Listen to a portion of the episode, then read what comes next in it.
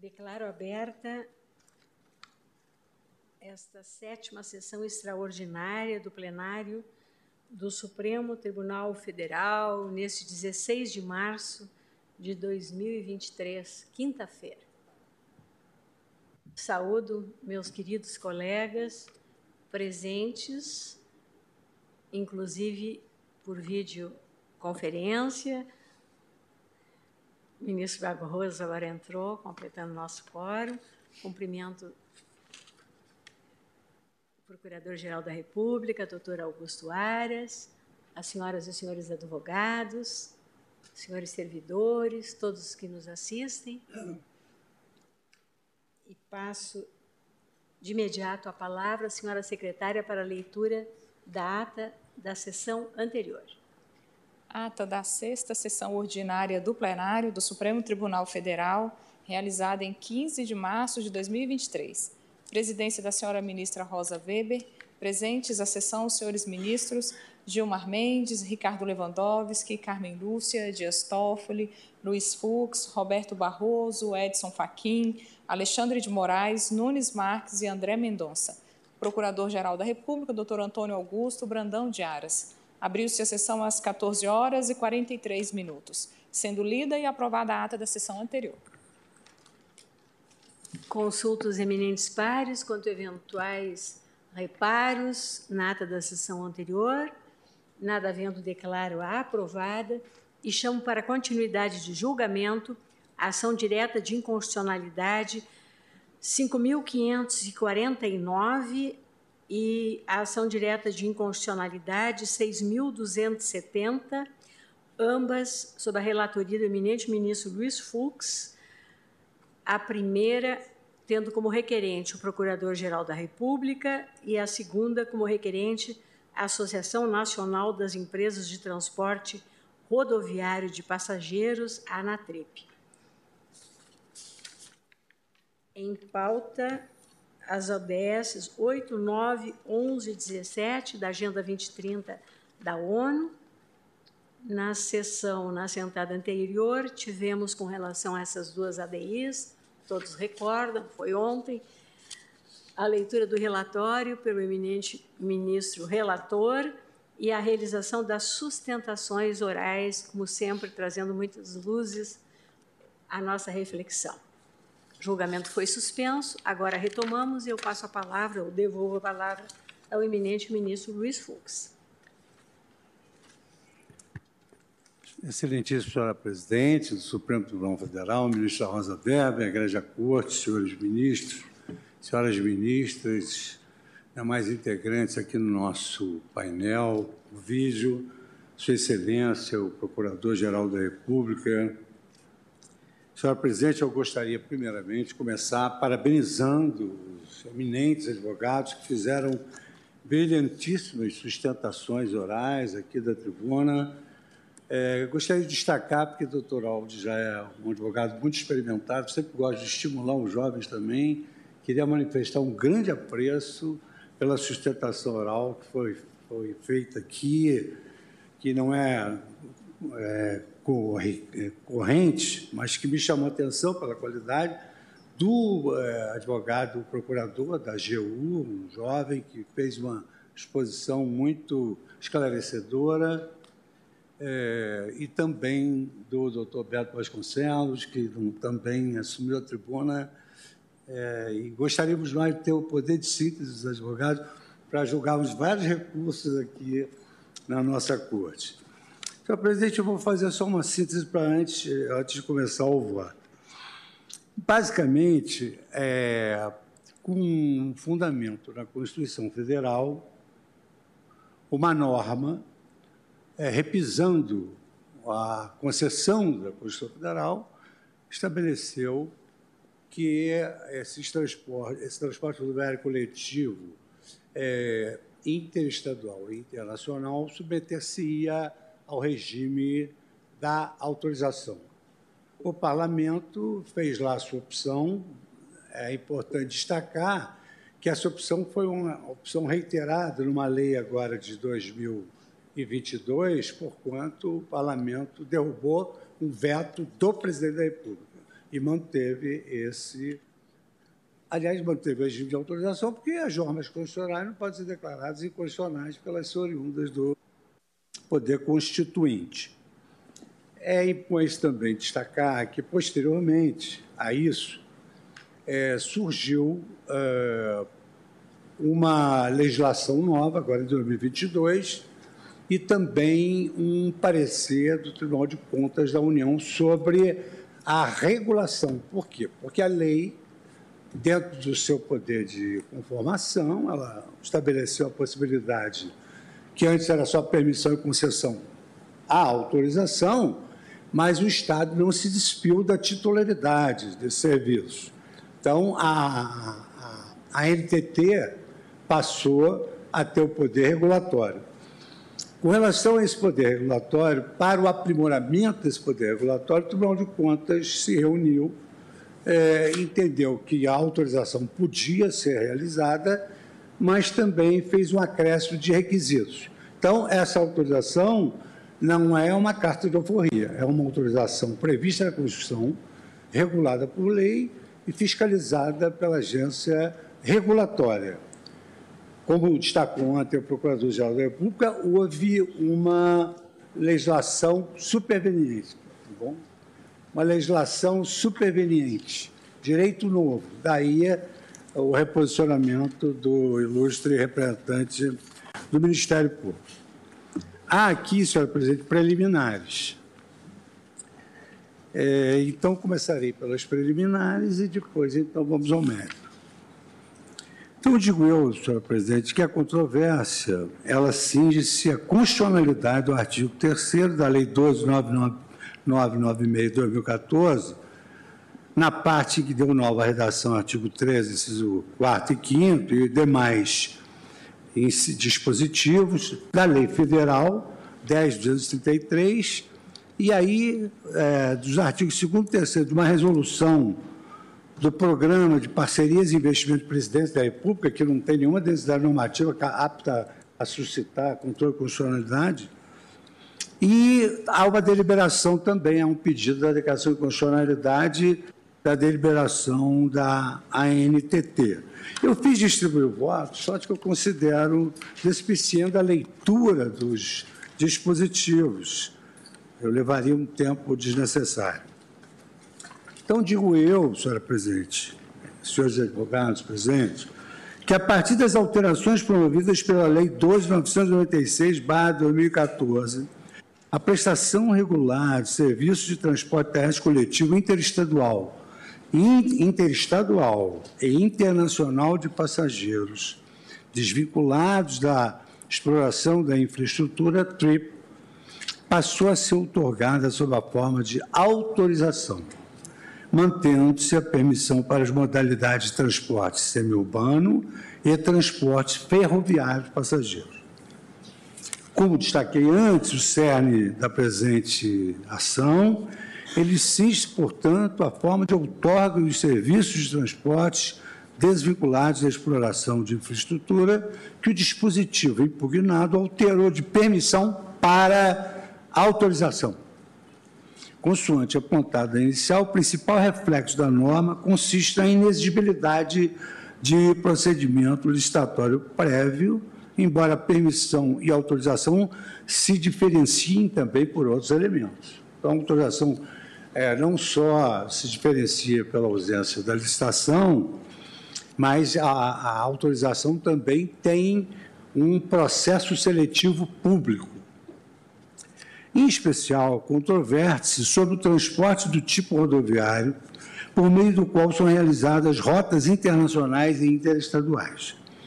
No transporte rodoviário, o ponto de partida e o destino estão separados por fronteira, abrangendo distâncias além do perímetro urbano, por oposição à denominada modalidade semi-urbana, que se destina, sobretudo, a deslocamentos diários e com frota que coincide, via de regra, com a que circula no perímetro urbano. Além disso, utiliza em geral ônibus com assentos mais confortáveis e compartimentos próprios para armazenamento de bagagem. Esse transporte interestadual e internacional, como nós sabemos. É importante notar que, diferentemente da ação direta de constitucionalidade 5594, julgada em conjunto no presente caso, são impugnados também dispositivos da resolução CPPI 71/2019, que é uma comissão, e da deliberação da NTT 955/2019 e do decreto 10.157/2019, sob a alegação de que, dotados de conteúdo normativo próprio, violaram diretamente a Constituição ao promoverem amplas alterações na regulação do setor, com elevado risco de lesão a direitos fundamentais. Eu adianto que, consideradas as especificidades do setor em questão, eu concluo pela improcedência da presente ação direta. Como se verá, a constitucionalidade das alterações promovidas pelo artigo 3 da Lei 12996, 2014, e posterior legislação, fundamentam-se nos seguintes elementos, isso é importante. Inexistência de restrições à oferta que justifiquem a oposição de barreiras à entrada de concorrentes no setor. Então, não há exclusividade, confere-se maior número de players para poder prestar esse serviço em favor dos usuários. Nunca nos esqueçamos de que essa possibilidade de autorização, que, aliás, não entendi que ninguém tocou especificamente nisso, ela, porque ela está prevista na Constituição Federal.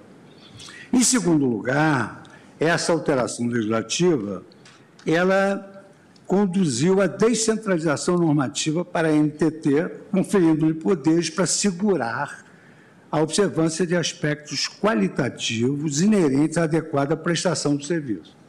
Então, não é uma autorização livre, é uma autorização submetida a diversos controles de processo seletivo público e requisitos de admissibilidade, e é bom que se diga que foram acrescidos pela a legislação posterior a que se referiu o Ministério Público, e, além disso, também é possível, na é, declaração de inconstitucionalidade ou de inconstitucionalidade, nós determinamos que essas resoluções administrativas, em razão dos direitos supervenientes, essas deliberações administrativas se adequem a determinados requisitos da legislação superveniente.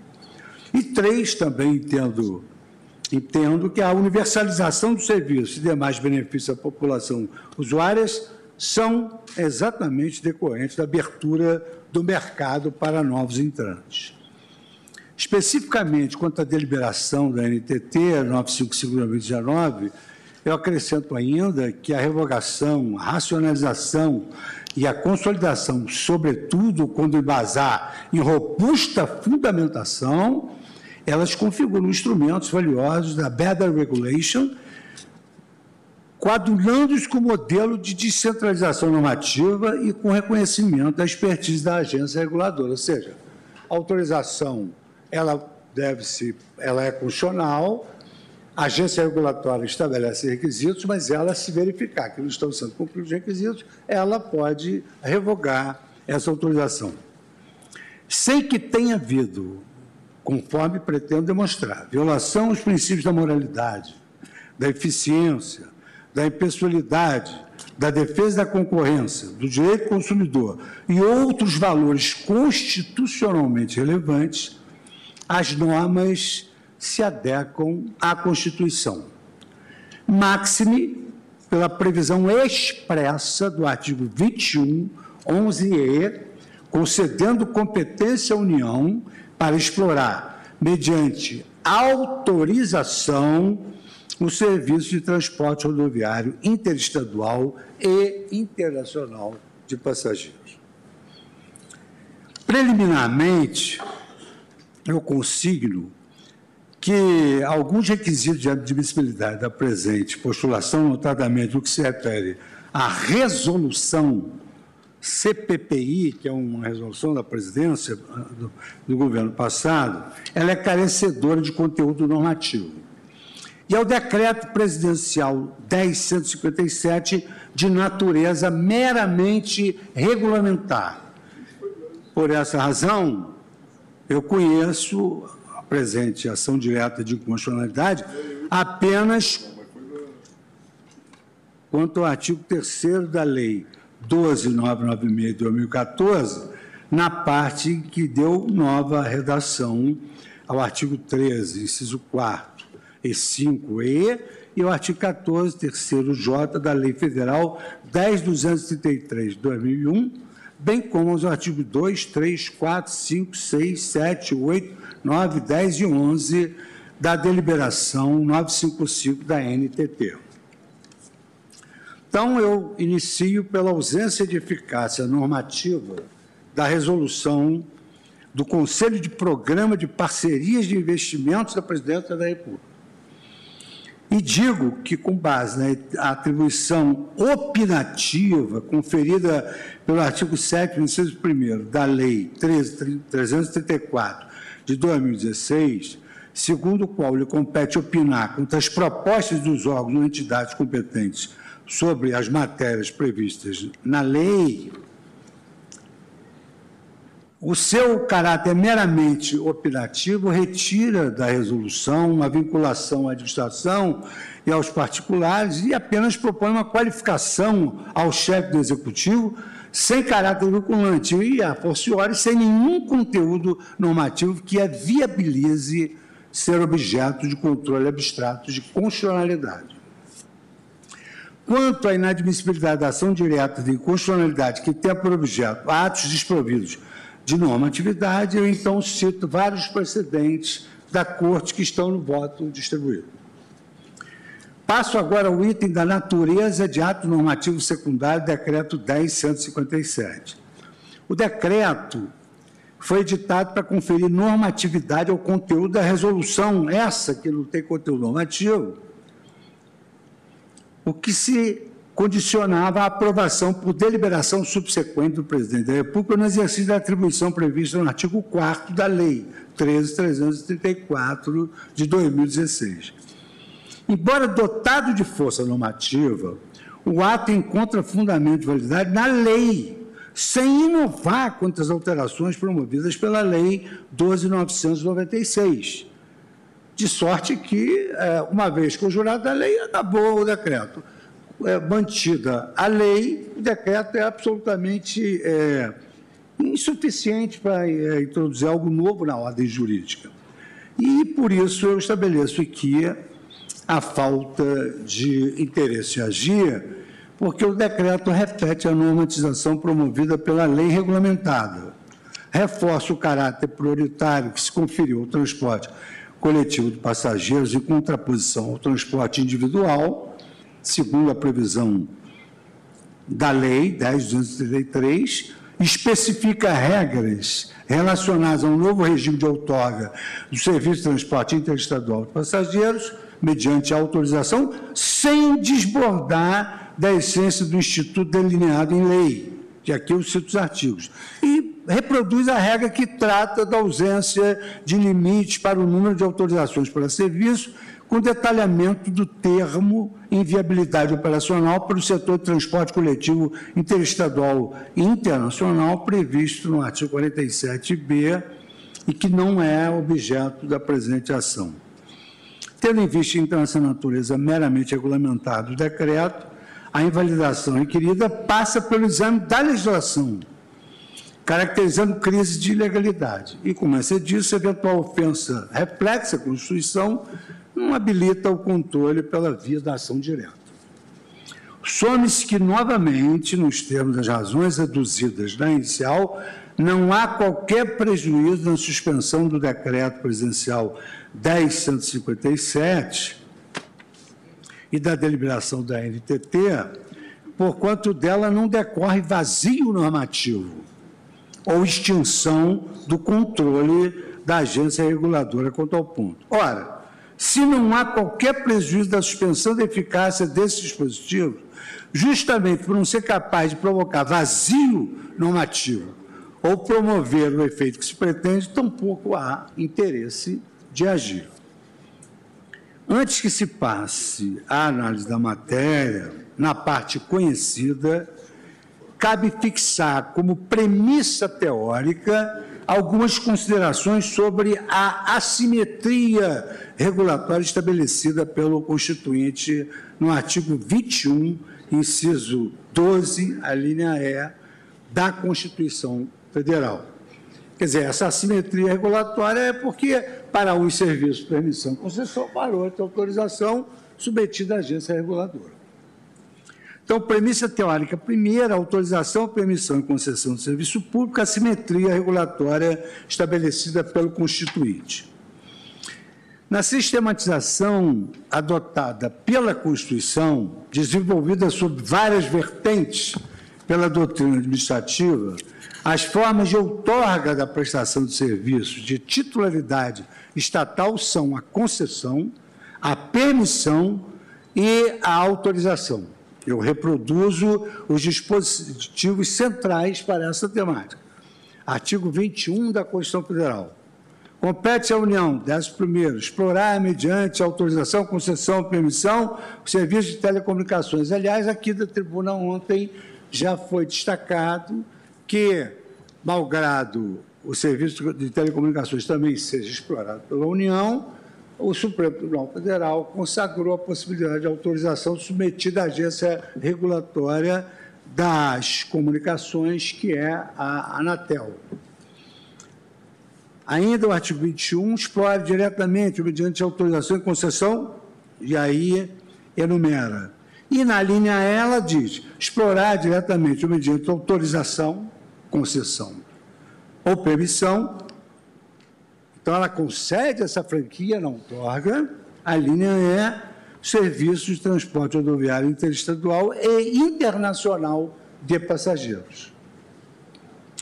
A Constituição, então, ela estabelece a ruptura com um modelo binário de contraposição da administração pública aos particulares, em que as esferas de atuação do Estado e dos agentes privados seriam dois conjuntos isolados sem pontos contados.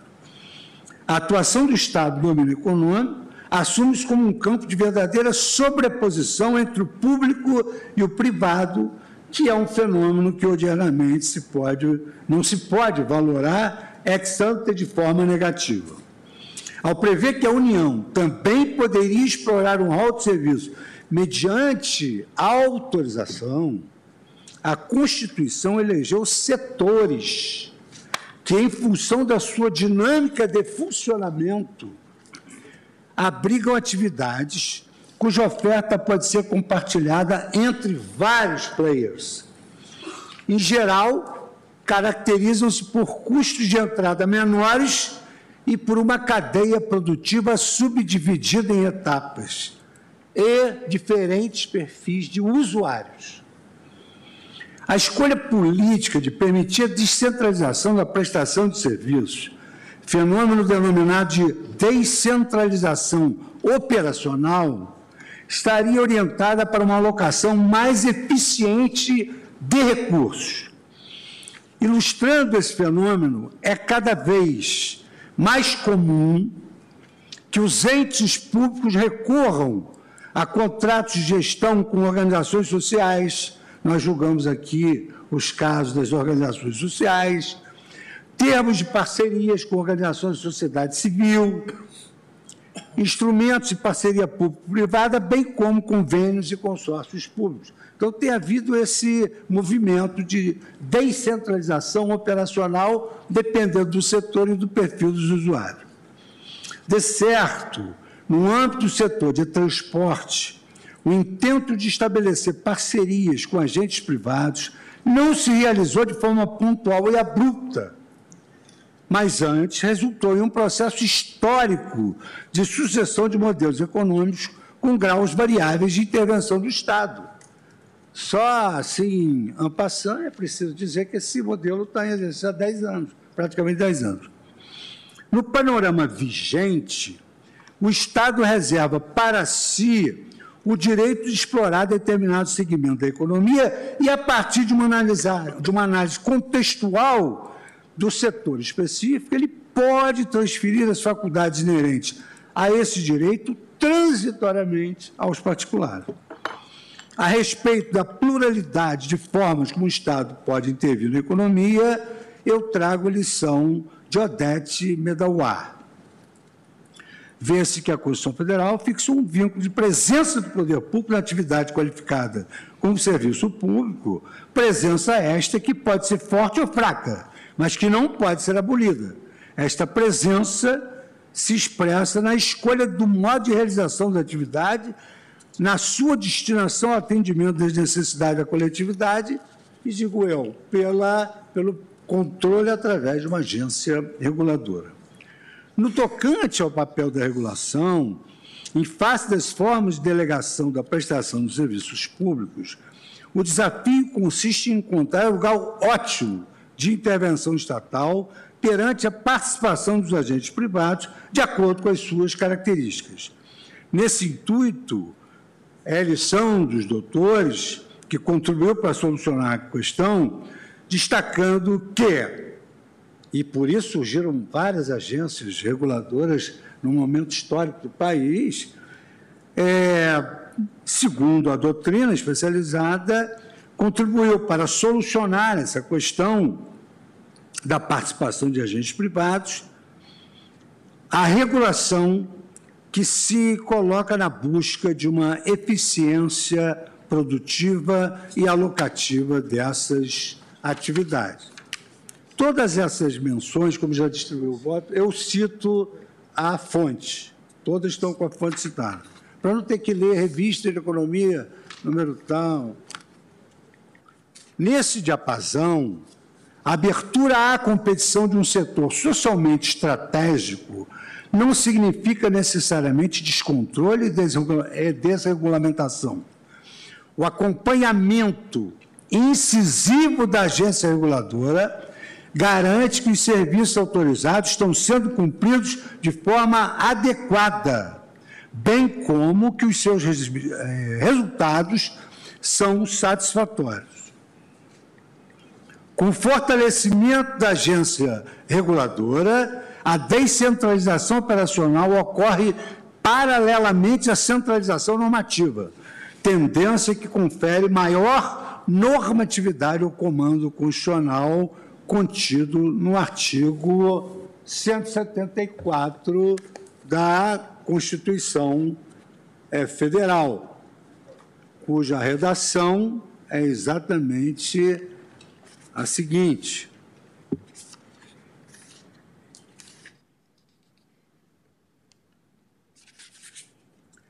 como agente normativo e regulador da atividade econômica, o Estado exercerá na forma da lei as funções de fiscalização, incentivo e planejamento, sendo este determinante para o setor público e indicativo para o setor privado. A lei estabelecerá as bases dessa regulação e etc. Buscando experiências em que a autorização prevista constitucionalmente foi de fato empregada para habilitação de particulares, constata-se que sua implementação não se dá de forma isolada, mas antes inaugura um modelo de assimetria regulatória em que, sobre um mesmo setor, podem recair diferentes modalidades de outorga. A guisa de exemplo,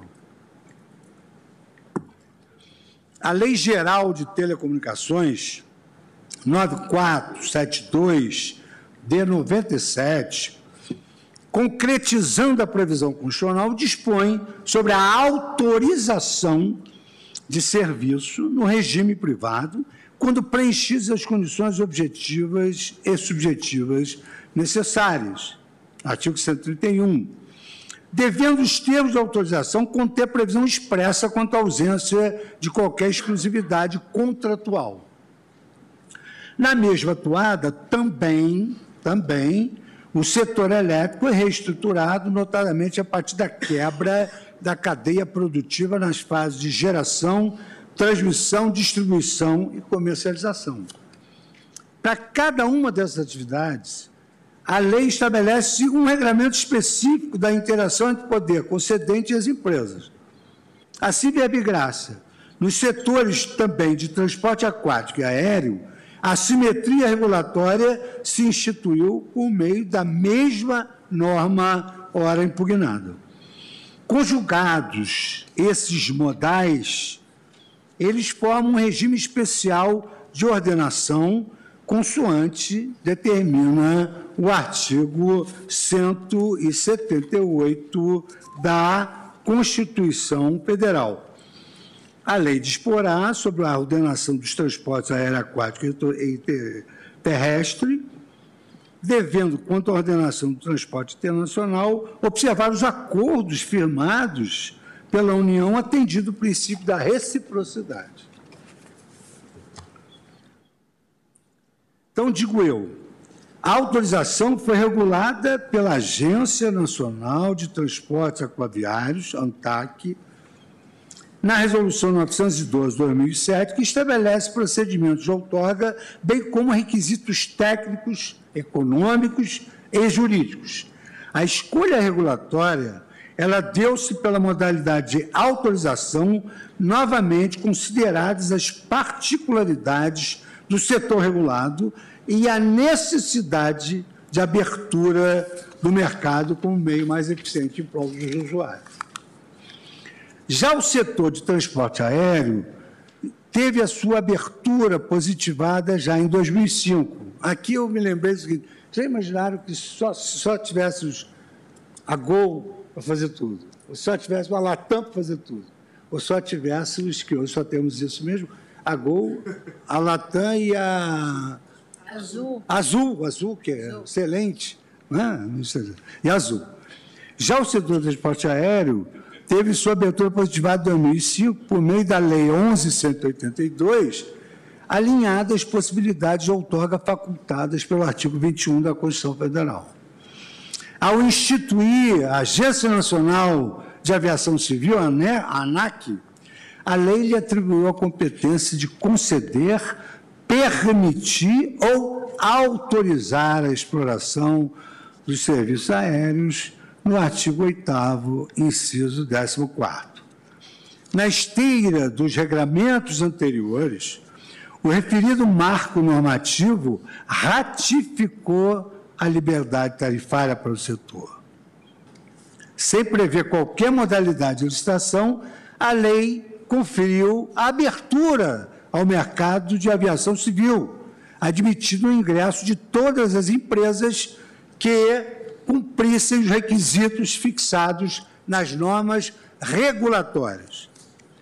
No que se refere à regulamentação do transporte aéreo regular de passageiros, o Código Brasileiro da Aeronáutica estabelece que a delegação de serviço ocorre por meio de concessão em sentido convergente, a Lei 8666, em seu artigo 122, traz a previsão de que nas concessões de linhas aéreas observar-se-á o procedimento licitatório específico. Então, vejam, a lei de licitações diz que aqui, na previsão do serviço aéreo, deve ser obedecido o procedimento licitatório, estabelecido no Código Brasileiro da Aeronáutica de 1986. Note-se, então, que tampouco há procedimento licitatório para outorga de transporte aéreo. Na prática, a concessão de linhas aéreas não era precedida de procedimento licitatório, mas sim de uma outorga por meio de decretos. Instituiu-se um modelo de habilitação de várias prestadoras com restrições pontuais. É possível perquirir sobre a diferença entre os modelos regulatórios que se aplicam ao transporte aéreo e ao transporte terrestre coletivo, já que, para além de uma constatação de variações percentuais, ambos os modais de transporte atendem à mesma demanda para o deslocamento de pessoas por distâncias interestaduais e internacionais. Com esse propósito, a ANAC, a partir de dados disponibilizados pela NTT, publica periodicamente um relatório denominado Transporte Interestadual Regular de Passageiros Aéreo e Rodoviário. Em 2008, primeiro ano de realização do levantamento, o transporte rodoviário atendia a maioria do contingente de passageiros transportados entre os estados da federação, restando ao setor de aviação 43 0,9%. A partir de 2010, o cenário se inverteu. O setor aéreo superou o rodoviário em termos de porcentagem de passageiros, chegando a 67,5% no ano de 2017. Essa perspectiva comparada que houve no período demonstra uma detração do mercado rodoviário e uma expansão do mercado aéreo. É o que se verifica no excerto da pesquisa. Então, diz a pesquisa: observando-se o número absoluto de passageiros transportados em viagens interestaduais regulares, note-se que o modal aéreo apresentou sucessivos aumentos em 2008 e 2015, quando atingiu 89,4 milhões de passageiros em 2016. Houve a primeira redução no período em 2017, a demanda voltou a crescer novamente. Já o transporte rodoviário apresentou um aumento nos anos 2009 e 2012 e redução nos demais. Especificamente, no que se refere ao setor de transporte rodoviário, objeto da presente controvérsia, a assimetria regulatória também possui respaldo constitucional. A par do regime especial de ordenação previsto no artigo 178, a Constituição trata da outorga desses serviços nos artigos 21, incisos 12, a linha E, e também no artigo 30. A Constituição cidadã, ela elencou o transporte rodoviário interestadual e internacional de passageiros, conhecidos como TRIP, na esfera de escolha da via de delegação pela União. Quer dizer, a Constituição fez essa opção. O texto constitucional traz a previsão de que compete à União explorar diretamente ou mediante autorização, concessão ou permissão os serviços de transporte rodoviário interestadual e internacional de passageiros. Já ao estabelecer a competência administrativa dos municípios em matéria de transporte coletivo, a Constituição determina que compete aos municípios organizar e prestar diretamente ou sob regime de concessão ou permissão, numa redação diferente da União, os serviços públicos de interesse local, incluído de transporte coletivo, que tem caráter essencial. Diferentemente do TRIP, o transporte coletivo municipal permanece adstrito às modalidades de concessão ou permissão. Originalmente, a Lei 10.233 de 2001 peça-chave no setor de transportes e tema central da presente controvérsia, ela previu a concessão com modalidade outorga das atividades de exploração de infraestrutura, reservando a autorização ao afretamento. Ato contínuo, no entanto, o decreto 2217 promoveu mudanças dos dispositivos em questão, retomando a permissão como forma de delegação da prestação regular dos serviços de transporte terrestre coletivo. Em paralelo, a prestação em regime não regular foi enquadrada como hipótese de autorização. Isso é, é como se fosse uma digressão histórica normativa, para mostrar por que chegamos a esse ponto. A autorização existente, quando a edição da lei, era apenas de autorização de regime especial instituída pelo Decreto 2521 de 98, com existência temporalmente limitada a 2008, desde que mantidas as condições de contratação. As linhas de ônibus interestaduais de média e longa distância, operadas no regime especial, consistia em um instrumento marcado pela precariedade e pela desconformidade com o regime de delegação previsto como regra pela legislação.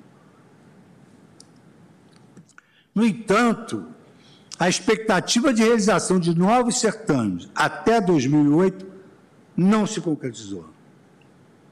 A fim de evitar a descontinuidade dos serviços de transporte, legitimou-se por meio de resolução da NTT uma nova dilação até 2014. É essa situação precária e excepcional que a norma impugnada pretendeu disciplinar. Conforme as informações trazidas pela representação do Senado, eu repito aqui que o parlamento derrubou o veto presidencial, conforme as informações trazidas pela representação do Senado, a Lei 12.996 de 2014, cujo artigo 3 modifica a Lei 10.233 de 2001, teve origem na medida provisória 576-2012. Essa medida visava a criação da figura do operador ferroviário independente, com outorga por autorização. O intuito seria conferir à NTT as competências para regulamentar a autorização de particulares, para promover o transporte de cargas na infraestrutura ferroviária existente, já sob a exploração de concessionárias. E aí aqui eu cito essa legislação de infraestrutura. Assim, não apenas a previsão constitucional do artigo 21, inciso 12e, mas também o marco regulatório infraconstitucional demonstram a assimetria no setor de transporte terrestre. Especificamente em relação a rodovias, a Lei 10.233 de 2001, ela estabelece que haverá concessão quando a exploração do serviço for associado à infraestrutura. Fala em concessão, quando for vinculado à infraestrutura. Permissão quando se tratar de transporte regular interestadual semiurbano e autorização nos casos de regime de afretamento ou transporte coletivo regular interestadual e internacional de passageiros, hipótese de que se trata nesta presente ação. Logo, o que se observa é que a autorização do serviço público não mais se restringe à interpretação tradicionalmente conferida, qual seja permitir contratações emergenciais e transitórias. A maior frequência com que o Instituto tem sido instrumentalizado, sobretudo no setor de infraestrutura, descortina uma tendência da administração amparada na expressa previsão constitucional. No mesmo sentido, o professor Gustavo Iremboim, ao tratar especificamente sobre a constitucionalidade dessa autorização da TRI pelo artigo 3 da Lei 12.996 de 2014, ele assim leciona. Eu acho importante essa passagem, porque eu pulo algumas, mas essa eu achei importante fazer essa leitura. Voltando os olhos sobre esse caso, pode-se afirmar que o modelo adotado pelo artigo 3 da Lei 12.996 se insere na lógica constitucional apresentada no capítulo anterior. Vai dizer, dentro da margem de conformação estabelecida no texto constitucional, o legislador optou por criar um modelo de assimetria regulatória para os serviços de transporte coletivo de competência da União. Assim, de forma legítima, convivem em um mesmo sistema, transporte coletivo, níveis de intervenção regulatória distintos, o que se reflete na prática pela escolha do instrumento de outorga que no caso é a autorização. Conforme se extrai dos artigos 12, 13 e 14 da Lei 10.233, já com redação conferida pelo artigo 3 esse que é o objeto da impugnação, o legislador projetou um modelo de assimetria regulatória para transportes coletivos. Cito aqui a fonte.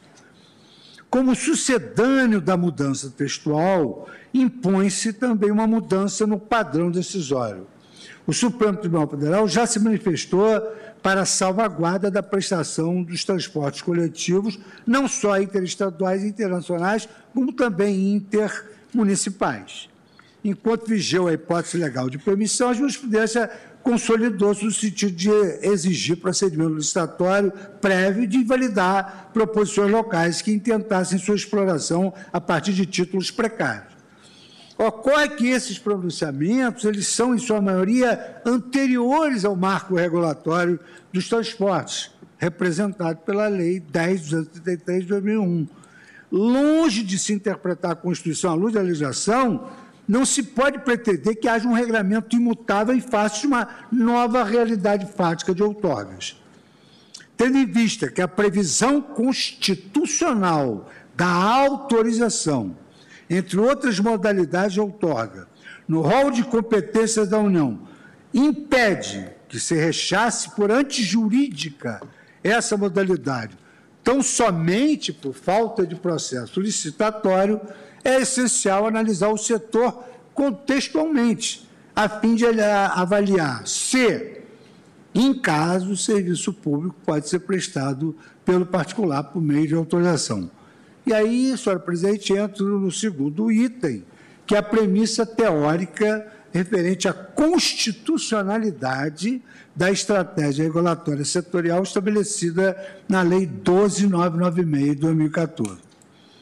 Como visto, a assimetria regulatória estabelecida no artigo 21, 12e da Constituição Federal assegurou a possibilidade de se outorgar a prestação de transporte rodoviário interestadual e internacional de passageiros por autorização. Resta saber se, em caso essa alternativa, se concilia com os demais valores constitucionalmente tutelados, inserindo-se na esfera democraticamente reservada à deliberação política. A legislação em questão, por sua vez, resguarda a licitação para assunção de configurações mais duradouras ou onerosas em um determinado segmento, Tal é o caso de obras públicas de grande porte, especialmente da exploração de infraestrutura anterior um concomitante à prestação de serviço. Isso porque, a depender dos custos de entrada, a amortização dos investimentos ocorrerá numa escola, uma escala temporal mais longa. Ab início, deve-se notar que o artigo 175 da Constituição Federal, ele não trata da autorização, mas tão somente de concessão e permissão, modalidades de outorga que se impõe o prévio procedimento licitatório. Concessão e permissão. Prevê o procedimento licitatório. Por essa razão, somada a previsão constitucional da prestação do TRIP por meio de autorização, tem-se claro que o dispositivo constante do artigo 175 não se aplica à presente hipótese. E aqui eu rememoro o, a, a, a quem eu sucedo na cadeira, o professor Eros Grau, que dizia, pelo princípio da unidade da Constituição, a Constituição pode ser analisada em, em tiras. Você tem lá o artigo 21 que autoriza, e tem o 75 que fala de permissão e concessão. Mas o artigo 21 fala de autorização. Então, não, não, a Constituição não é inconstitucional. O artigo da Constituição não é inconstitucional por conta derivado do poder constituinte. O mesmo constituinte que exigiu no artigo 75 para concessão e permissão à licitação, ele entendeu de permitir a autorização no artigo 21.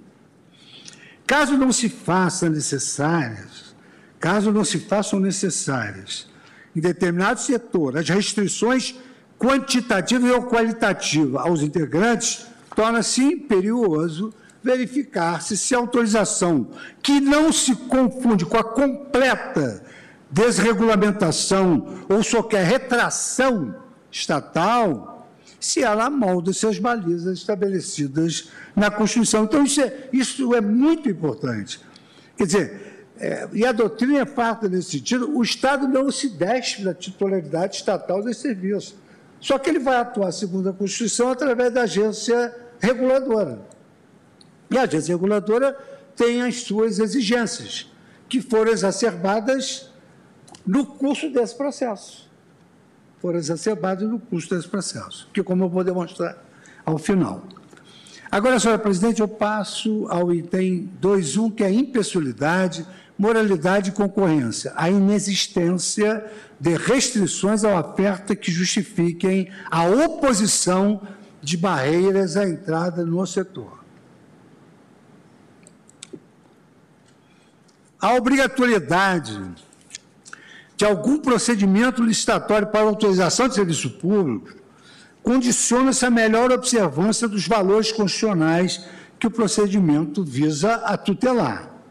Em síntese, volta-se ao atingimento das finalidades precípuas de concretização do princípio da isonomia e da obtenção da proposta mais vantajosa. Ao reduzir a autonomia quanto à escolha dos meios, o procedimento seletivo formal reduz também os riscos de decisões irracionais.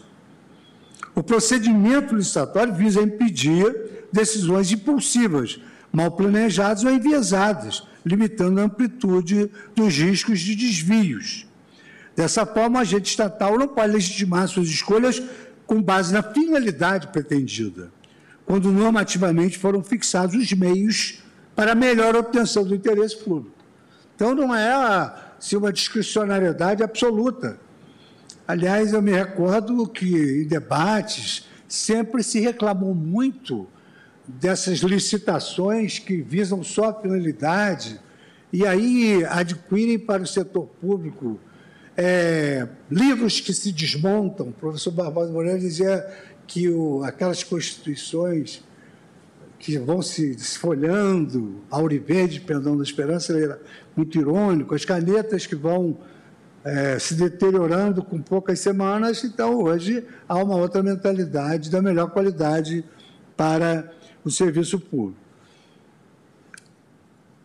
A impessoalidade na escolha dos, dos delegatários atua concomitantemente em dois flancos.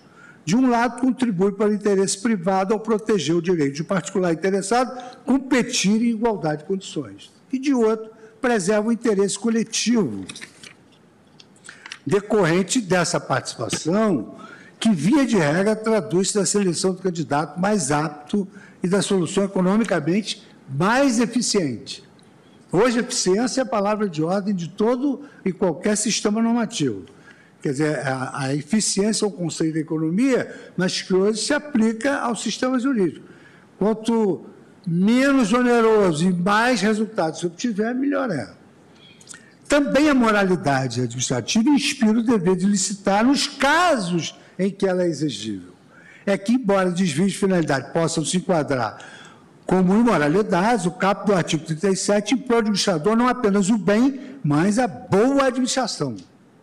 Na síntese do professor Diogo Figueiredo Moreira Neto, um querido amigo nosso, professor Barroso, para que o administrador vulnere esse princípio, basta que pratique ato com deficiente finalidade pública, reveladoras de uma ineficiência grosseira no trato dos interesses que lhe foram afetos.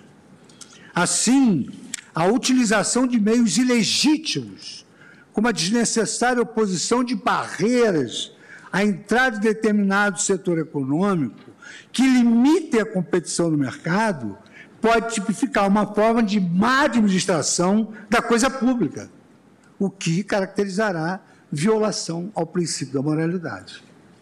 Importante reparar a sutileza do argumento nos casos em que a licitação é necessária, a estipulação de critérios objetivos de seleção e de um procedimento previamente estabelecido evita desvios de finalidade e contribui para a moralidade administrativa. Em sentido contrário, aqui é sutileza. Nos casos em que ela não é necessária, a licitação apenas restringe o acesso de possíveis interessados criando uma exclusividade ineficiente e ilegítima. Nesta hipótese, o princípio da moralidade impede que se realize por meio do procedimento de licitação. É que, sem perder de vista o espírito normativo e concretização dos princípios constitucionais da impessoalidade, moralidade e eficiência, deve-se afastar qualquer perspectiva burocrática que torne a licitação um fim em si mesma. Se não preciso limitar a quantidade de prestadores, licitar apenas restringe a competitividade, sem a contrapartida de assegurar a imparcialidade. Isso viola a moralidade e a própria livre concorrência. Quando eventualmente houver um monopólio natural, a competição para o mercado, competition for market, via licitação, pode representar maior eficiência de custos. Isso porque a empresa capaz de dar maior lance pelo mercado, presumidamente atenderia o mercado com menor custo, além da remuneração pelo monopólio poder ser repassado para os usuários. No entanto, sem que se trate de monopólio natural, o regime de ampla concorrência na execução do serviço público via competição no mercado mostra-se mais vantajosa do que a realização da licitação, que, por excluir todas as demais empresas não selecionadas, cria uma indesejável barreira de entrada no mercado, danosa aos usuários desses serviços. Isso não significa que se possa reservar um espaço soberano para a livre iniciativa. Por se tratar de serviço público de regulação econômica, haverá invariavelmente uma perda de eficiência econômica na competitividade do setor, o que justifica em larga medida a equidade perseguida. A questão, no entanto, ela não é binária. As restrições que se colocam à livre concorrência e, por conseguinte, à livre iniciativa, elas não correspondem a uma característica estanque e intrínseca à natureza do serviço público. Oscilam ao sabor da possibilidade de atividade ser desenvolvida em um ambiente de pluralidade de agentes, sem comprometimento dos atributos esperados do serviço público, como continuidade, atualidade e adequação.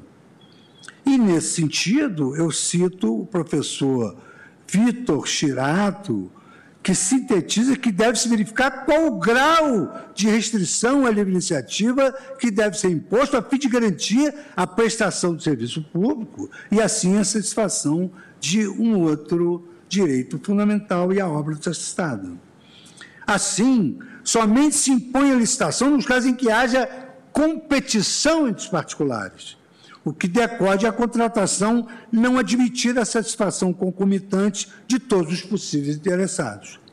O dever de licitar pressupõe a excludência, situação em que a contratação pela administração com determinado particular exclui a possibilidade de contratação de outrem. É precisamente o que ocorreu no presente caso. Como também estabelece a NTT em sua manifestação nos autos, no caso de transporte rodoviário interestadual e internacional de passageiros, não é necessária a escolha de apenas uma ou algumas empresas, pois todas aquelas que cumpram os requisitos impostos pelo ente regulador, elas podem competir livremente. Por essa razão, o artigo 47b da Lei 10.233 de 2001, incluído pela Lei 12.996 de 2014, deixa clara a inexistência de exclusividade na autorização de TRIP, mencionando as normas constitucionais inspiradoras da seleção pública. E aqui é importante a leitura do dispositivo. Artigo 47b. Não haverá limite para o número de autorizações pelo serviço regular de transporte rodoviário interestadual e internacional de passageiros, salvo no caso de inviabilidade operacional.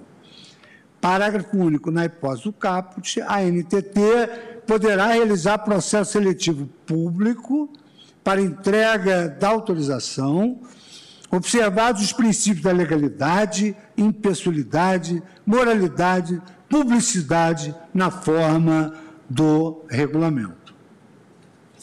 Quando não verificada a excludência de interessados, a prestação de serviço público, de regra, mostra-se tanto melhor quanto mais pessoas forem contratadas, desde que mediante condições homogêneas previamente divulgadas.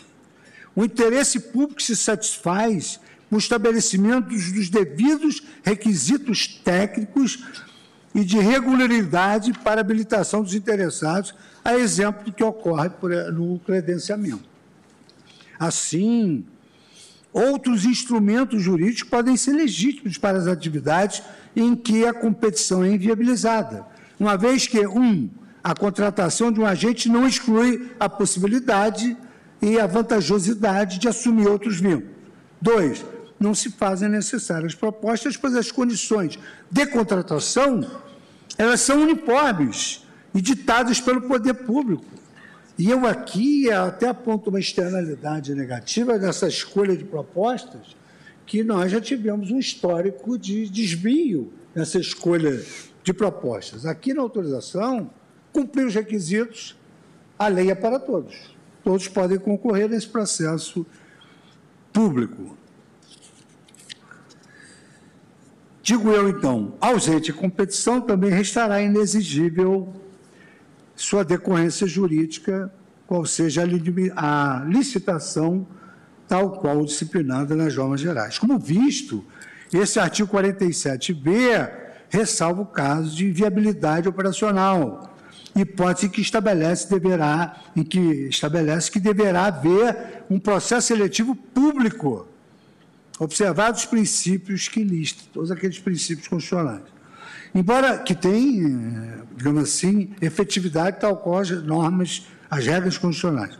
Embora não haja referência expressa à licitação, tem-se por suficiente a previsão no que a lei se coaduna com o dever de realizar um processo seletivo prévio, objetivo, público e igualitário, que decorre dos princípios constitucionais e se impõe quando ainda que excepcionalmente haja uma limitação no possível número de autorizatários. Eu cito aqui a obra do professor Carlos Ari Sansfeld.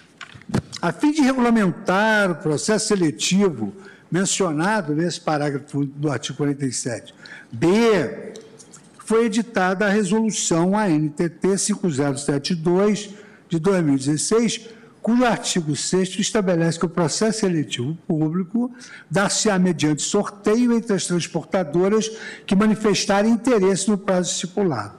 Dessa forma, ainda quando houver mercado com mais transportadoras interessadas do que vagas disponíveis, restará assegurada a impessoalidade e a moralidade. A lisura do procedimento se promove ainda pela regra de que poderão participar as transportadoras detentoras de termo de autorização de serviços regulares vigentes, ressalvadas as que já atendam o mercado submetido ao processo seletivo público. Assim, perante o quadro fático e jurídico, afasta-se a lógica do tudo ou nada, em que ou vigora uma prestação direta ou se opta pela exploração como se a atividade econômica fosse. Cumpre perquirir, caso a caso, se existem razões aptas a justificar a criação de barreiras mais rígidas à entrada de novos prestadores. E mais do que isso, se essa restrição é uma condição sine qua non para salvaguardar o acesso da população a um determinado serviço essencial. Isso porque tal forma de controle, cujo regramento se apoia na licitação, implica abdicar de uma série de externalidades positivas geradas pela concorrência. Somando-se a isso, seria possível considerar igualmente válido o seguinte diagnóstico. No âmbito das formas de outorga, é constitucionalmente obrigada a possibilidade que haja múltiplas empresas operando, além de um processo mais flexível de entrantes, com uma habilitação que não depende de licitação. Trata-se de uma margem constitucionalmente admitida para avaliar qual seria o meio mais adequado de administração escolher em que termos ocorrerão seus vínculos com os agentes econômicos. Passo então agora, senhora presidente, ao item 2.2, eficiência, adequação e atualidade, a descentralização normativa de poderes da NTT para assegurar a observância dos aspectos qualitativos. Para além da função de escolha parcial de um dos candidatos, o processo licitatório se presta à escolha do melhor candidato, sabidamente aquele que concentra as aptidões necessárias para a adequada prestação do serviço público durante toda a vigência do contrato. É possível, excepcionalmente, isolar a finalidade de proteção à impessoalidade, da obtenção da maior vantajosidade para o poder público, nos casos em que a outorga não implica benefício variável à administração ou os requisitos qualitativos de cada interessado não variam substancialmente.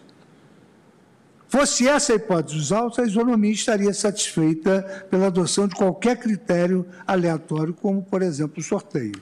No entanto, a determinação dos autorizatários da prestação do serviço público não se satisfaz unicamente com a lisura do processo seletivo. É dever do poder público, conquanto titular do serviço, assegurar a sua melhor prestação em termos qualitativos. Verificado que não há restrição quantitativa, restando devidamente tutelados os princípios da moralidade e da impessoalidade, deve-se observar os demais interesses envolvidos, notadamente a eficiência e a qualidade da prestação do serviço. O Plano Geral de Outorgas, instituído pela Agência Nacional de Transportes Terrestres, antes das mudanças promovidas pela Lei 12, ele foi analisado pela Fundação Getúlio Vargas. Então, antes da autorização, qual era o quadro que foi analisado pela Fundação Getúlio Vargas? Verbos. A constatação, é o documento de folhas 31. A constatação mais alarmante consistiu em que nenhum dos 60 lotes formados pela NTT, descritos no, no Programa Geral de Outorgas, seria viável do ponto de vista econômico-financeiro. Isso porque o plano, visando a redução das tarifas, apresenta um sistema que, primeiro, mais arriscado, pois não conta com frota reserva em parâmetros operacionais mínimos. Olha o que, existia antes. De, melhor, de menor qualidade, pois haverá expressiva redução de oferta. Excludente, pois uma parte significativa da demanda atual não poderá mais ser transportada inviável sob a ótica do investidor privado. Para fundamentar essas afirmativas, foram coligidas razões de diversas ordens, entre as quais eu destaco as comparações do plano com as normas que o precederam, os impactos na satisfação dos usuários e a atratividade para possíveis investidores. Então, nós temos que analisar também esses valores que hoje em dia são importantes. Ou seja, o benefício para os usuários e também a atratividade para o Brasil nesse aspecto. No que tange à licitação da rede de linhas, quando a forma de outorga era permissão, o relatório projetou os seguintes resultados negativos. Redução da oferta, abrindo mais para o transporte clandestino, fato público e notório que depende de provas. O aumento da lotação dos veículos, fato público e notório que depende de provas. E, por conseguinte, o comprometimento do conforto dos usuários. Esse era o quadro.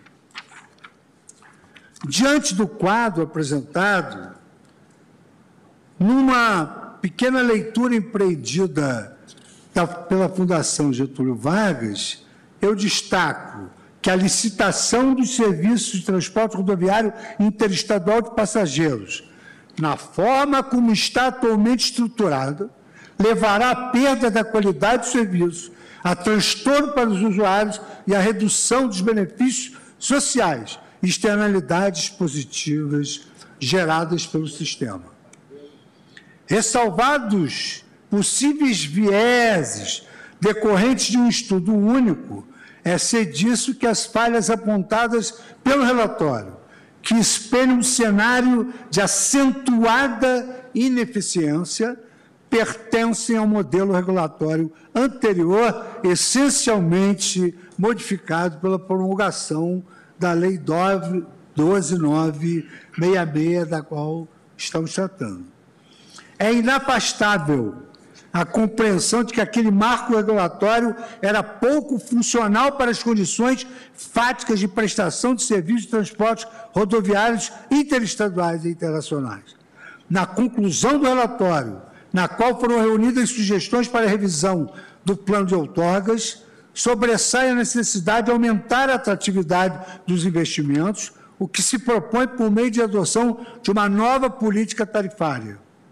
Certamente, a adoção da autorização para o serviço referido é um passo importante na orientação para a flexibilidade tarifária, porque isso aqui vai se submeter uma concorrência.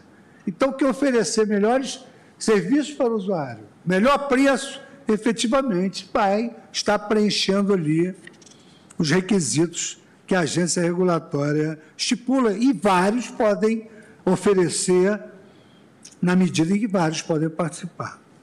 Nada obstante, os, nada obstante os vícios apontados no modelo anterior, é imperativo reconhecer que tanto a fixação de regras tarifárias quanto as exigências financeiras do certame pertencem à esfera de formulações de políticas públicas e do direcionamento de recursos.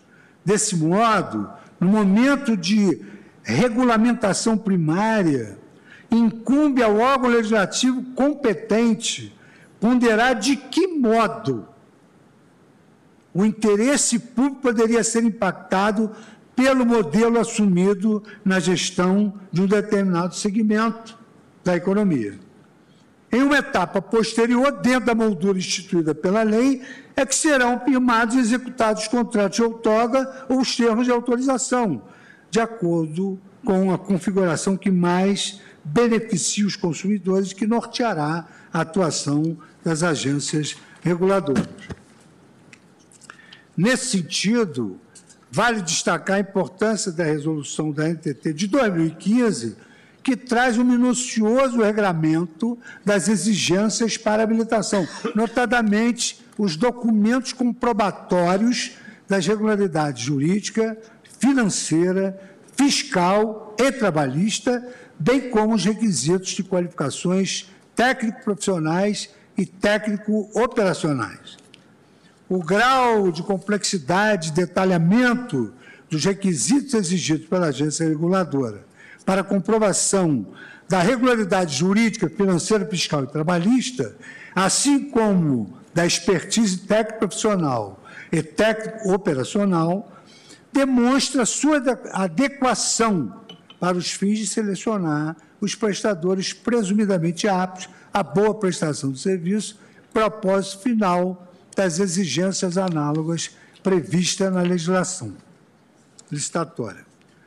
Some-se que o fato de essas balizas serem veiculadas por normas setoriais descortina uma conjuntura mais favorável à mutabilidade e à adaptabilidade se comparada a, aos contratos anteriores de permissão.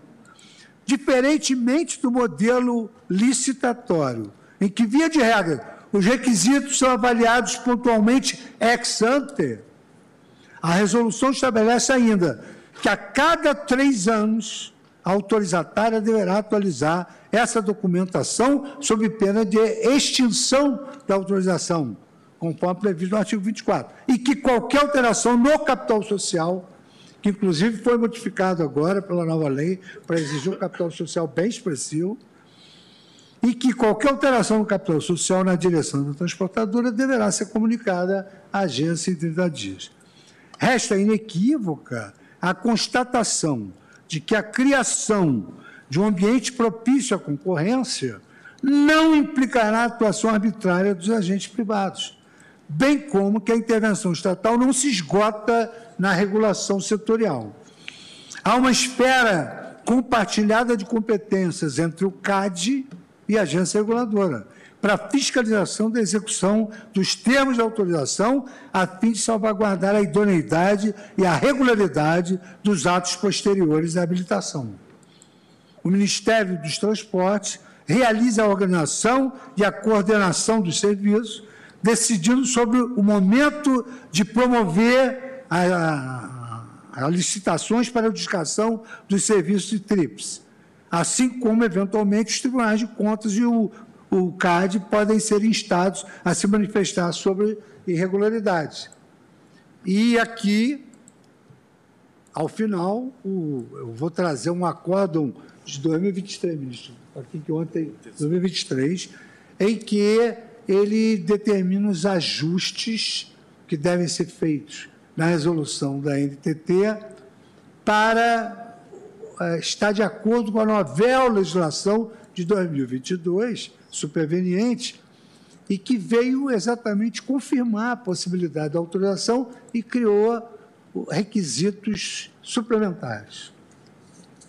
Especificamente no que diz a concomitância do controle da NTT e do CAD, eu reproduzo excertos com os grifos pertinentes.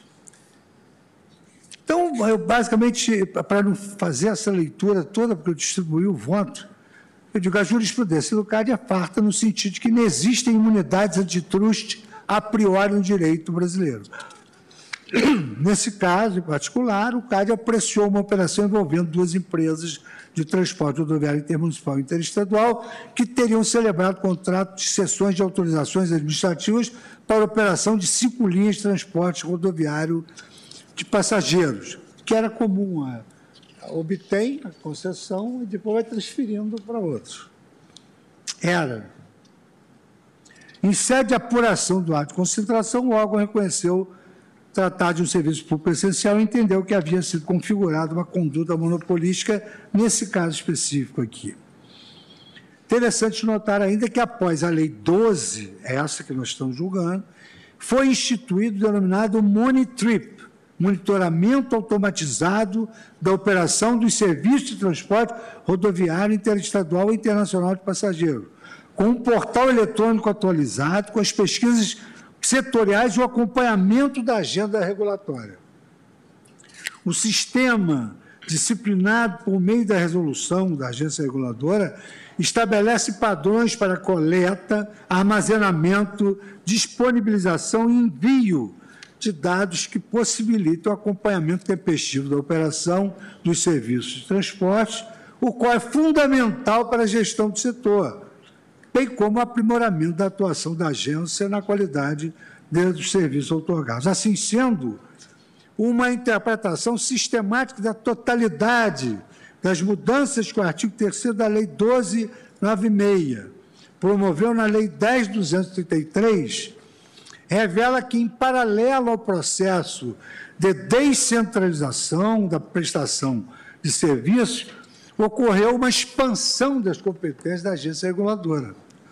Pelo modelo legal em vigor, compete-lhe propor planos de outorga de serviço ao Ministério de Transportes, instruídos por estudos específicos de viabilidade técnica e econômica, executar as licitações e os atos de delegação, controlar os serviços, fiscalizar e aplicar as penalidades, proceder à revisão das tarifas e fiscalizar o seu reajustamento e editar normas complementares ao regulamento.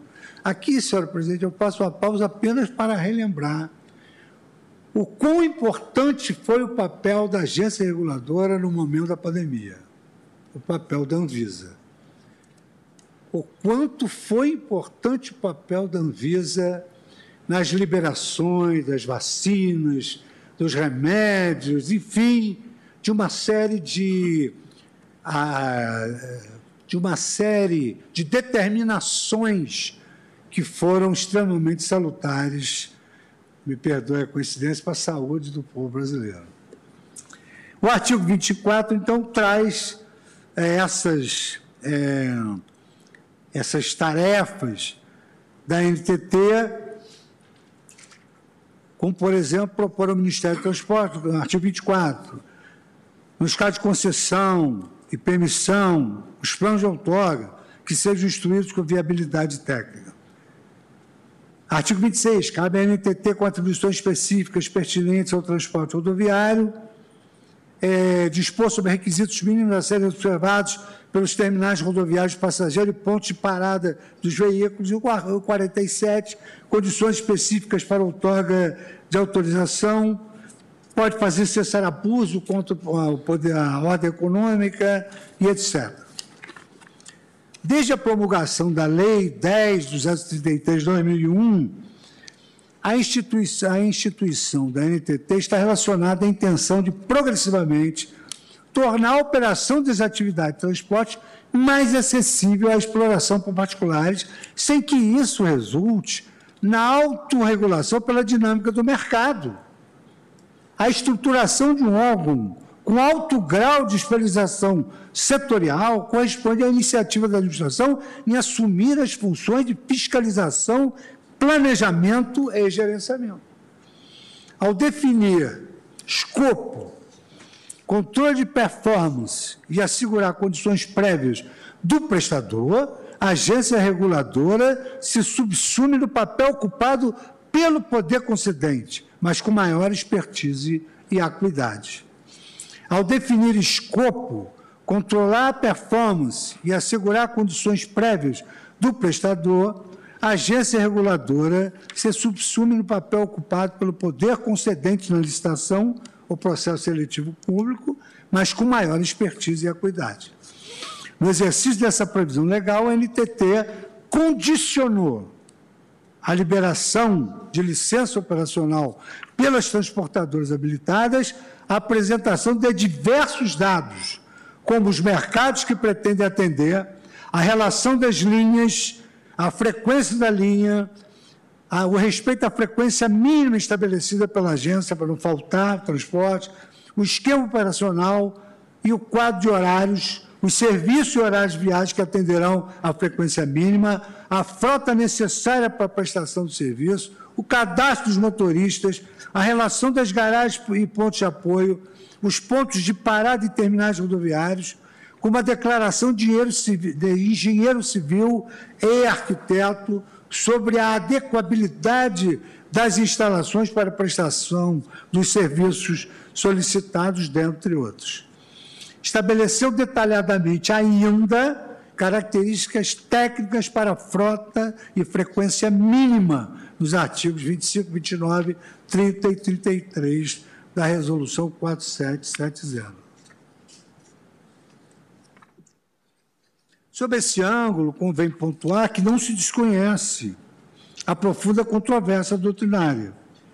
Mas o que se afirma ao falar de regulação econômica, em particular regulação de serviço público, que não são normas dirigidas à generalidade da população, mas aqueles grupos de investidores que se desejam atrair para assumir a gestão de determinadas atividades. De interesse geral, a regulação econômica não é só exercício de alguns poderes normativos pelos poderes públicos, mas também é uma invitácio ad oferendum, uma chamada para investir em uma atividade essencial sob determinadas condições que constem de um edital de licitação ou de uma lei normal ou contém um evidente compromisso de manter essas condições para atividade. E aqui eu cito uma obra do professor Ron Cassani e Gasparinho Ortiz é, sobre regulação de serviços públicos, Buenos Aires, Lexis, Nexis Editora. Assim, ainda que não se submeta aos ditames da Lei de Concessões e Permissões Públicas, o compromisso regulatório celebrado entre o setor público e as empresas prestadoras do serviço correspondentes, as amarras a que se exige as partes, convergem para que haja segurança jurídica, economicidade e investimentos, mercê da notória defesa dos usuários. Eu passo agora, senhora presidente, ao item terceiro. Eu peço só um minuto, porque eu vou trocar de, papel de leitura, porque esse papel eu fiz algumas atualizações e ele não está de acordo. Então, passo agora, senhora presidente, tutela de direitos do usuário e desenvolvimento nacional, benefícios decorrentes da abertura do setor. Como visto acima em seu relatório sobre o Plano Geral de Outorgas, vigente quando da edição da lei impugnada, a Fundação Getúlio Vargas apontou diversas críticas, como eu, eu tive a oportunidade de ler. Destacam-se as que se referem à qualidade do serviço ou satisfação dos usuários O PGO, que é aquele programa geral, foi considerado de menor qualidade, excludente, em razão da redução de oferta e de obstar o transporte de uma parte significativa da demanda então existente. Assentou-se, portanto, que esse programa não levaria em consideração, para fins de cálculo, a demanda futura. Esse engessamento da demanda estimada, que se supôs constante ao longo do período de prestação do serviço, reduziria a capacidade do mercado de se amoldar a certas tendências, por exemplo, a eventual queda da demanda. Quanto ao dimensionamento da frota, a PJ propunha processos de racionalização de rede de linhas, com estratégias como a supressão de centenas de seções interestaduais existentes. Quer dizer, vai, vai criando várias seções, vai onerando, né? A redução da frequência de horários, a excessiva otimização da frota da ordem de 95%. E, de acordo com a Fundação Getúlio Vargas, desta forma, as medidas fariam com que o sistema não tivesse margem para atender às oscilações naturais da demanda. A Lei 12996 pretendeu justamente solucionar esses vícios. Como é reconhecido, isso é muito importante, porque foi uma comissão mista do Parlamento que editou a lei e, derrubou o veto. Os regimes de concessão e permissão com praticados, segundo essa comissão mista designada para apreciar a medida provisória que se converteu em lei, que houve um veto e derrubada do veto, segundo essa comissão, os regimes de concessão e permissão, como praticados nos últimos anos via Ministério do Transporte e a NTT, já se mostraram inadequados e de difícil operacionalização, porque suas naturezas implicam regras mais rígidas e permanentes, as quais, na prática, ingessam as ações tanto do setor público como das empresas operadoras. Isto é a comissão do Parlamento. Assim, é necessário promover mudanças de regime, passando para autorização e remetendo à NTT toda a tarefa de regulamentar e regular a atividade. Indubitavelmente, esse avanço será benéfico para o setor público, representado pela ANTT, para as operadoras que prestam os serviços, representado pela NTT, e um avanço que atingirá trabalhadores que saberão sempre quais as regras setoriais e, em último, para os usuários, que passarão a integrar o foro de discussão das formulações estratégicas da atividade. A abertura do setor de transporte rodoviário interestadual e internacional a novos entrantes amplia a concorrência em um setor inegavelmente estratégico. Sua relevância para os usuários e para o desenvolvimento nacional torna ainda mais expressiva as externalidades advindas da livre concorrência, com o incremento tecnológico, o aumento da qualidade e a redução dos custos. É ser disso que descabe a equiparação entre as figuras do consumidor e do usuário de serviços públicos, o regime jurídico, além de informado pela lógica da solidariedade social, artigo 3 inciso 1 da Constituição Federal, enquanto a sede específica na cláusula direitos dos usuários. Enquanto a prestação privatista dos hipossuficientes possui foco eminentemente individualista nas finanças dos institutos consumeiristas, a lógica publicista considera o usuário como integrante da coletividade, destinatário difuso da prestação de serviços essenciais de titularidade estatal. Então, o foco se desloca da mera individualidade para a viabilidade de um sistema que se propõe universal, adequado, contínuo e, acima de tudo, solidário. Eu relembro que nós aqui, sob essa ótica, julgamos as cotas de gratuidade para os jovens carentes, duas vagas e mais duas com 50%, vagas para deficientes. Foi sob essa ótica que nós decidimos a causa. Além disso, os serviços públicos visam a coesão social, muitas vezes por meio de uma política distributiva de renda, a exemplo de quando a expansão dos serviços aos que ainda não têm acesso é custeada pelas tarifas pagas pelos usuários. Esse viés supraindividual justifica que o título habilitante não seja propriamente a iniciativa, mas um instrumento que outorga do poder público, no caso do TRIP, a licença operacional. Nada obstante, a tendencial abertura da prestação de serviços públicos à ampla concorrência, aliada aos direitos fundamentais dos usuários em sobreposição às prerrogativas do poder público, tradicionalmente admitida em nome da suposta supremacia do interesse público, recomenda que a proteção usuário não afaste em absoluto a proteção também de defesa do consumidor.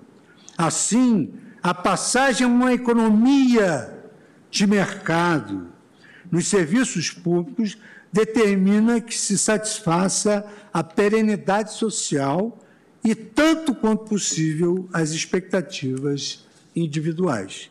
E aqui também cito um emérito professor, assim como Gustavo Beremboi, da Faculdade de Direito da Universidade do Estado do Rio de Janeiro, que também coadjuva a mim e o professor Luiz Alberto Barroso na docência daquela eminente universidade. E essas expectativas individuais, se não podem ser amplamente tuteladas pela proteção consumerista, recebem especial disciplina dos direitos fundamentais dos usuários, que lhes assegura igualdade de acesso aos serviços públicos, instrumentais à sua existência digna, como só exigia a Constituição Federal. A Constituição estabelece expressamente ainda a obrigação de manutenção de um serviço adequado e avaliação periódica da qualidade de serviço, ambas nos termos da lei. Nessa linha, foi recentemente editada a lei, isto porque a ação é antiga, ainda tem mais recentemente. Nessa linha foi recentemente editada a Lei 13.460, que dispõe sobre a participação, proteção e defesa dos direitos dos usuários dos serviços públicos. A norma de aplicação subsidiária aos serviços públicos prestada por particular positiva o direito à adequada prestação dos serviços, como concretização dos princípios da regularidade, continuidade, efetividade, segurança, atualidade e generalidade, além da transparência e da cortesia. Mais especificamente, a lei estabelece em seu artigo 6 inciso 2 o direito básico do usuário de obtenção dos serviços com liberdade de escolha entre os meios oferecidos e sem discriminação. Na mesma linha, a Lei 10.233 de 2001, ao estabelecer os princípios e diretrizes para os setores, assegurou ao usuário a liberdade de escolha da forma de locomoção e dos meios de transporte mais adequados às suas necessidades. Essas previsões explicitam os benefícios auxiliares decorrentes da abertura do setor a ambas as empresas, a todas as empresas que, cumprem os requisitos impostos pelo ente regulador, no afã de atender a população usuária do serviço de transporte interestadual e internacional de ônibus. Em um primeiro plano, prestigia-se a autonomia individual do usuário. No caso da TRIP, a existência de competição permite opção, ora pela alternativa de ônibus mais barato, ora pelos serviços com padrão de qualidade diferenciado, seja por agilidade, comodidade ou conforto. Ademais, em um ambiente de concorrência perfeita, a natural competição entre autorizatários de transporte tende a aumentar a qualidade do serviço. Isso eu acho um, um argumento de análise econômica fundamental. Um ambiente de concorrência perfeita, a natural competição entre os autorizatários de transporte tende a aumentar a qualidade de serviço. Porquanto, porquanto cria um incentivo para investimento em padrões de qualidade e diferenciação para disputa de mercado.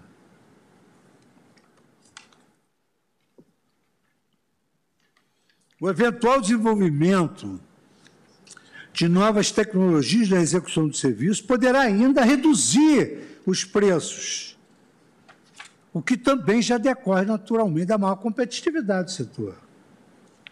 Abertura do mercado a novos entrantes aumenta a oferta de prestadores de serviço. Dessa forma, a teoria do preço indica que uma modicidade tarifária isso é eficiência, isso é a análise econômica do sistema. Indica que a modicidade tarifária, para ser atingida,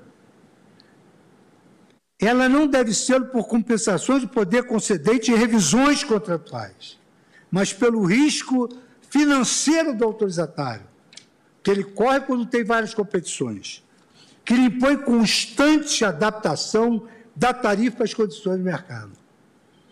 Demonstra-se assim que a outorga prestação de TRIP por meio de autorização pode favorecer a prestação de um serviço mais adequado, compreendido como de maior qualidade, atualidade e modicidade da tarifa, além de permitir a liberdade de escolha do usuário. Para além desses interesses individuais, há também benefícios auxiliares que espraiam diretamente por toda a coletividade e que contribuem para o maior desenvolvimento nacional. A maior oferta de prestadores, ela contribui para a universalização do serviço, atingindo uma maior capilaridade no atendimento a diferentes destinos e rotas, em especial por se tratar de serviço de transporte coletivo de passageiros interestadual e internacional, a universalização ela contribui para a integração nacional, que é o ideário da Constituição Federal. Ela contribui para o direito à locomoção e contribui para a redução das desigualdades regionais valores tão caros à Constituição e à proposta de desenvolvimento nacional. Menciono aqui, então, o artigo 4 da, República da Constituição da República Federativa do Brasil, parágrafo único do artigo 4 é, que tem a seguinte dicção: a República Federativa do Brasil buscará a integração econômica, política, social e cultural dos povos da América Latina e a forciore do povo brasileiro, visando a formação da comunidade latino-americana de nações. Por todo exposto, nesse particular, nesse particular, percebe-se que foram observados valores constitucionalmente tutelados em especial os princípios que orientam a administração e a ordem econômica, razão pela qual a opção legislativa da outorga mencionada do referido serviço por meio de autorização não se reveste de inconstitucionalidade. Senhora Presidente, eu tenho ciência do compromisso que é inafastável para a presidência. E eu precisaria de um largo espaço de tempo, não só para é, destacar a constitucionalidade da NTT, como da, da deliberação da NTT, como causa pretende na época da propositura da ação, como eu também precisaria de um lapso de tempo razoável, não talvez menor do que esse, bem menor, para não assustar ninguém, porque é imperioso que eu faça um confronto de tudo quanto foi aqui destacado e a questão da eficiência, o controle público e a legislação superveniente e o acórdão, para ao final eu poder concluir como eu quero concluir, diante dessas razões que até então me convenceram do tanto quanto até aqui foi exposto. Então, eu peço é, licença Vossa Excelência para cinco minutos antes terminar, pedir para Vossa Excelência é, me permitir que pare por aqui, porque esses minutos restantes não serão suficientes para que eu possa concluir. E aí Vossa Excelência também poderá cumprir o seu é, inafastável compromisso presidencial. Obrigada, ministro Fux. Nós continuaremos a ouvir com maior gosto e proveito esse voto brilhante de Vossa Excelência, que está esquadrinhando todo o tema. E, de fato, como Vossa Excelência teve a gentileza de nos passar, né, no momento anterior, ainda há alentadas laudas. Né? Eu penso que, em função dos colegas quererem também participar né, da posse no Tribunal Superior Tribunal Militar, nós não teríamos quórum para prosseguir nos trabalhos. Né? O ministro Luiz Roberto não pode ficar sozinho. O ministro Luiz Roberto não passaria com muito gosto a, presidência, a Sua Excelência. O ministro Luiz Marques também ah, nós estamos com essa dificuldade de quórum. Mas eu daremos continuidade ao julgamento na próxima quarta-feira, dia 22, primeiro da pauta. Né? Eu, antes de encerrar, só quero cumprimentar o ministro Ricardo Lewandowski, que hoje completa 17 anos de atuação, 17 anos de atuação neste Supremo Tribunal Federal a que ele empresta o brilho da sua inteligência, da sua cultura jurídica, dos seus conhecimentos técnicos como magistrado de escola, professor e acadêmico, iluminando aqui esse plenário.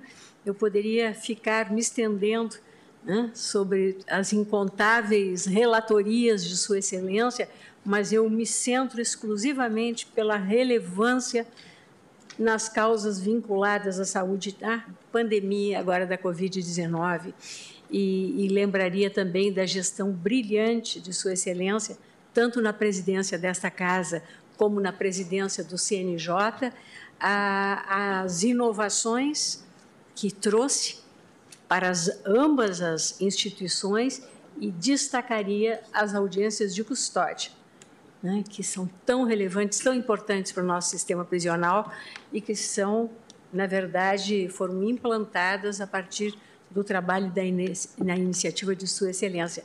Parabéns, ministro Ricardo Lewandowski. Uma honra para mim dividir essa bancada com Vossa Excelência. Presidente, pois não. para me associar às palavras de Vossa Excelência, que fica registrado a nossa manifestação da Procuradoria-Geral da República.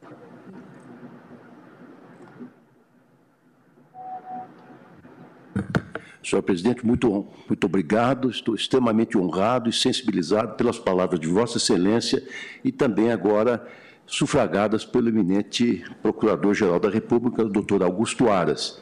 Quero apenas dizer rapidamente, porque estamos no final dessa sessão, temos outros compromissos, que, ao longo desses 17 anos, muito aprendi com a convivência dos eminentes pares que são luminares do direito.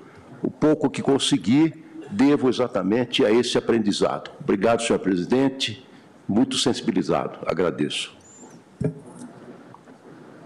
Está encerrada a sessão. Uma excelente tarde a todos.